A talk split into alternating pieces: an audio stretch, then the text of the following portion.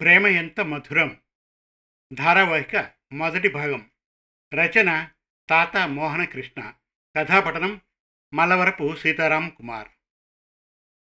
Good morning Sushila dear అని bed మీద నుంచి లేస్తూ పక్కనే ఉన్న తన శ్రీమతితో అన్నాడు సతీష్.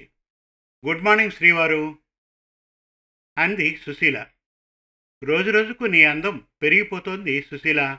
నా కళ్ళకు అప్సరసలాగా ఉన్నావనుకో. ఇంకా చెప్పండి.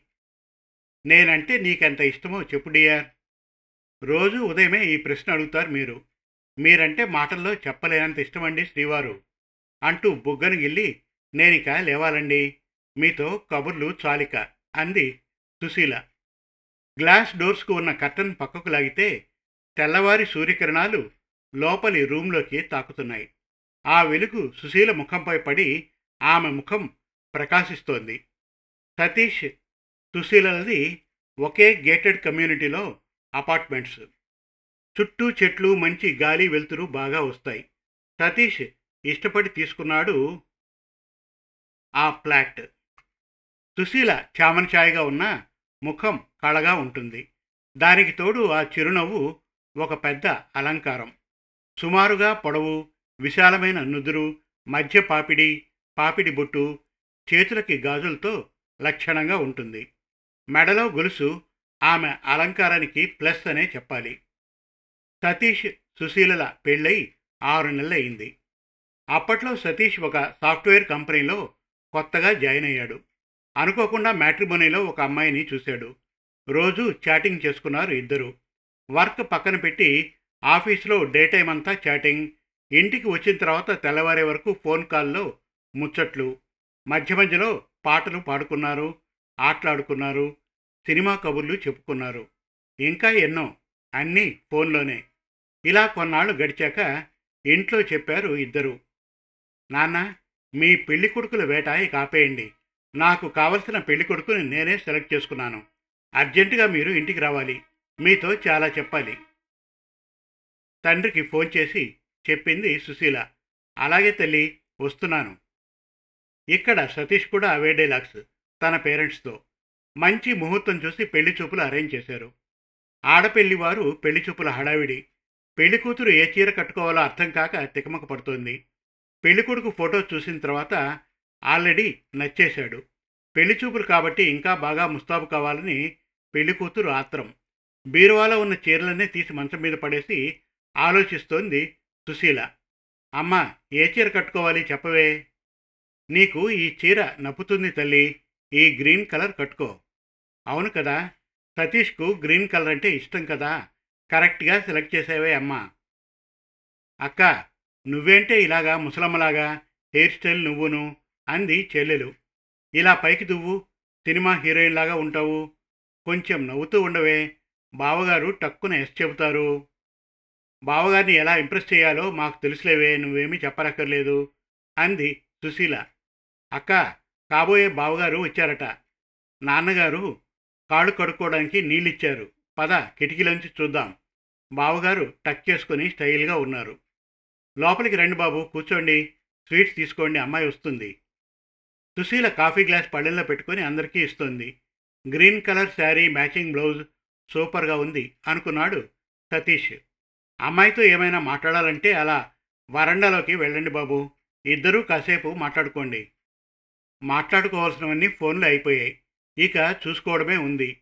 ఇద్దరూ అదే పనిగా ఒకరి ముఖాలొకరు చూసుకుంటున్నారు. నేనంటే ఇష్టమేనా సుశీల? చెప్పు. ఇక పెళ్ళి చేసుకుందామా? అలాగే కాబోయే శ్రీవారు అంటూ ఒక ఫ్లయింగ్ కిస్ ఇచ్చింది సుశీల. ఫ్లయింగ్ కిస్ ఏమిటి సుశీల? మనకి ఆల్మోస్ట్ పెళ్ళైపోయినట్లే. ఒక ముద్దు ఇవ్వచ్చు కదా సుశీ? అన్నీ పెళ్ళైన తర్వాతే. పెళ్ళైన తర్వాత మీకు ఎన్ని కావాలంటే అన్ని ఇస్తాను పోనీ నా కోసం ఒక డ్యాన్స్ చేయవలసి డ్యాన్స్ నేనా? ఫోన్లో వచ్చని చెప్పావు. ఎవరైనా వస్తే బాగుండదండి. పర్వాలేదులే. లేకపోతే అందరి ముందు అడుగుతా. అప్పుడు అక్కడ చేయాల్సి ఉంటుంది. ఆలోచించుకో. అలాగే చేస్తాను. అని సుశీల రెండు స్టెప్స్ వేసింది. అవి చూసి ఈల వేయాలనిపించింది సతీష్కి. కానీ ఆగిపోయాడు. అలాగా పెళ్ళి చూపులు జరిగాయి. ఆ రోజు రాత్రి సుశీల నుంచి సతీష్కు ఫోన్ వచ్చింది. ఏమిటి సుశీల గారు ఇలా కాల్ చేశారు? చెప్పండి. మేం నచ్చామా అండి? చాలేండి మీ వెటకారం. మిమ్మల్ని చూడాలి ఉంది. రావచ్చు కదా మా ఇంటికి? వస్తే మీ ఇంట్లో ఏమనుకుంటారో? పర్వాలేదండి. నేను రమ్మన్నానని చెబుతానులేండి. అలాగైతే వస్తాను. ఇప్పుడు రమ్మంటావా? రాత్రిపూట. నో. రేపు ఉదయమే రండి. పూరీ చేసి పెడతాను మీకోసం టిఫిన్లోకి. ఏమి నా అదృష్టం? నా సుశీ చేతి పూరి కోసమైనా వెళ్ళాలి రేపు. అనుకున్నాడు సతీష్.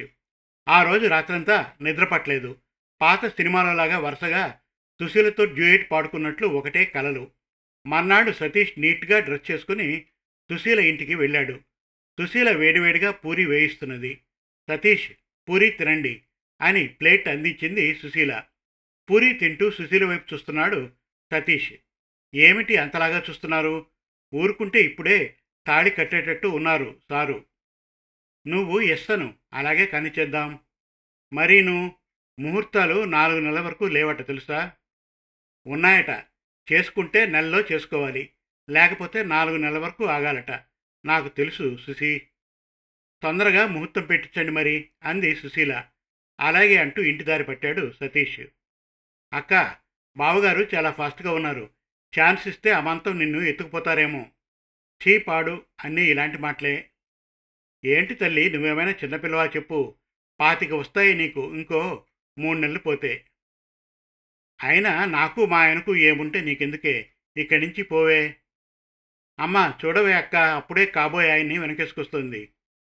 పోనీలేవే అక్కను ఆట పట్టించుకు. ఎంతైనా నా కూతురు అదృష్టవంతురాలు. రాజా లాంటి అల్లుడు వస్తున్నాడు మా ఇంటికి. ఇంటికి చేరుకున్నాడు సతీష్. కొడుకు ముఖంలో ఆనందం చూసి తల్లిదండ్రులకు అర్థమైపోయింది. ఏరా అమ్మాయి నచ్చిందా? అమ్మాయి బాగుందా? నాకైతే నచ్చింది అన్నది తల్లి. నచ్చిందమ్మా ముహూర్తాలు పెట్టించండి అన్నాడు సతీష్. మంచి ముహూర్తాన ఇరువురి పెద్దలు తాంబూలాలు మార్చుకున్నారు. రెండు నెలల్లో పెళ్ళి ఫిక్స్ అయింది. సతీష్ వెట్స్ సుశీల శుభలేఖలు అచ్చువేశారు. పెళ్ళి చాలా వైభవంగా జరిగింది. పెళ్ళై ఇప్పటికీ ఎనిమిది నెలలయ్యింది సుశీల మంచి కాఫీ ఇవ్వవా? అలాగేనండి వస్తున్నా. నువ్వు అలాగా నవ్వుతూ చేతికి కాఫీ ఇస్తూ ఉంటే చాలా బాగుంటుంది. ఏమంటావు? శ్రీవారు స్నానం చేసి పదండి ఆఫీస్కు అని టవల్ చేతికిచ్చి బాత్రూంలోకి పంపించింది. ఏమిటో శ్రీవారు చాలా సరదాగా హుషారుగా ఉంటారు. కానీ అప్పుడప్పుడు రూమ్లో ఒంటరిగా కూర్చొని ఏదో ఆలోచిస్తూ ఉంటారు. ఏమిటో తెలియట్లేదు అనుకుంది సుశీల. బెడ్రూమ్లో కూడా చాలా హుషారుగా ఉండే మా ఆయన్ను అంతగా దిగాలు చేసిన ఆ విషయం ఏమిటో తెలుసుకోవాలి. అడిగితే ఏమనుకుంటారో నేనే ఎలాగైనా తెలుసుకోవాలి అనుకుంది సుశీల. ఇంకా ఉంది. ప్రేమ ఎంత మధురం. ధారావాహిక రెండవ భాగం త్వరలో. మరిన్ని చక్కటి కథల కోసం కవితల కోసం వెబ్ సిరీస్ కోసం మన తెలుగు కథలు డాట్ కామ్ విజిట్ చేయండి. Thank you.